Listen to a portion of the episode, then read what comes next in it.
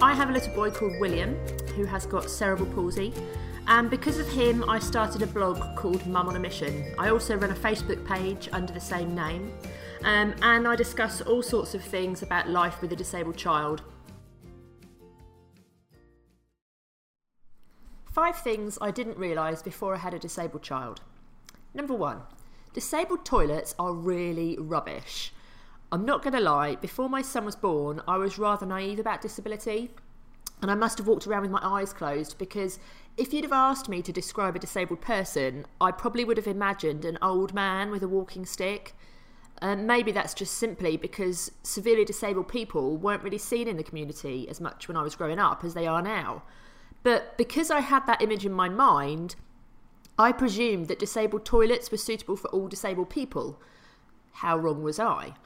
Now I've got a severely disabled child in my life, I realise just how impractical most disabled toilets are, and whoever designed them was probably catering for the same person that I saw with a walking stick.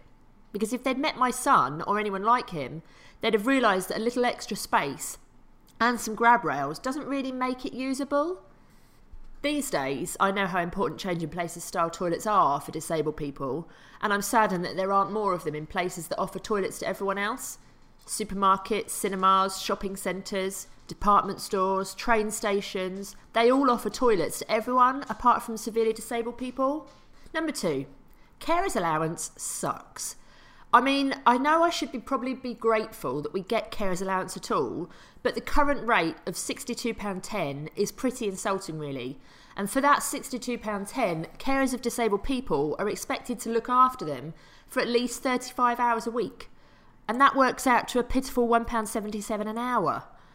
Now, I obviously don't expect to be paid to look after my own child, but what if I was caring for my mother in law or someone else that I wouldn't usually be expected to care for? Is it acceptable that carers are only given £1.77 an hour for 35 hours of care? And don't forget that most carers do far more than 35 hours a week, but they don't get paid any more. Of course, you could go and get a job as well as caring if the person you're looking after has got someone else who can look after them while you're off earning. But you're only allowed to earn £116 a week, or you won't be entitled to carer's allowance at all. And I'm not sure that many people would choose to be a full time carer and have a second job, but still only take home £178.10 a week, would they? Especially when I point out that that is way below the minimum wage. That was honestly one of the biggest shocks to me when I learnt about carers' allowance. I naively thought that carers would be given an allowance that reflected the level of care that they provide to people, especially when you consider how much it would cost if they were no longer able to provide that care and the person had to go into residential care. So, why aren't the government doing more to look after unpaid carers? Number three, there is not enough disabled parking. Before I had William, I will fully admit I was one of those people that used to get really annoyed at the number of disabled bays there are in car parks and on the street. It seemed like they were everywhere, and it also looked like there were far more disabled bays than disabled drivers. Wrong. These days, I have no choice but to park in a disabled bay in a car park because I can't get William out of my van otherwise. And if I'm parking on the street, I tend to park on double yellow lines because all the spaces I used to see seem to have vanished. They are still there, of course, it's just that there weren't really all that many at all, and the demand for them is huge, and it was a demand that I was blind to. Number four, language matters.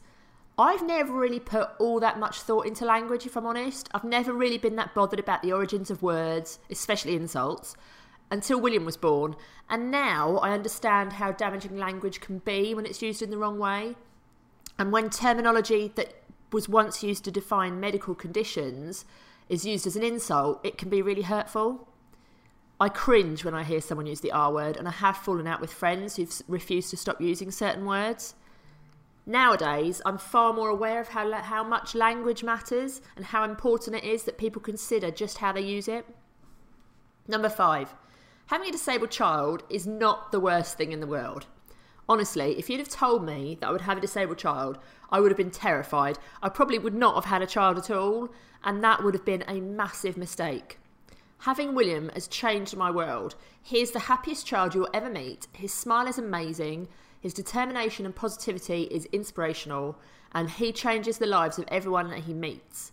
Being his mum has changed my life so much, and I have amazing people in my life now who I never would have crossed paths with had he not been disabled. I think other people still think that having a disabled child must be the worst thing in the world because they insist on telling me that I'm an inspiration. They couldn't do it, they don't know how I do it. But I'm sure they only th- say those things because they just don't know. They don't know that having a disabled child is just like having a non disabled child. You love them the same as you would have if they weren't disabled. You're just their mum.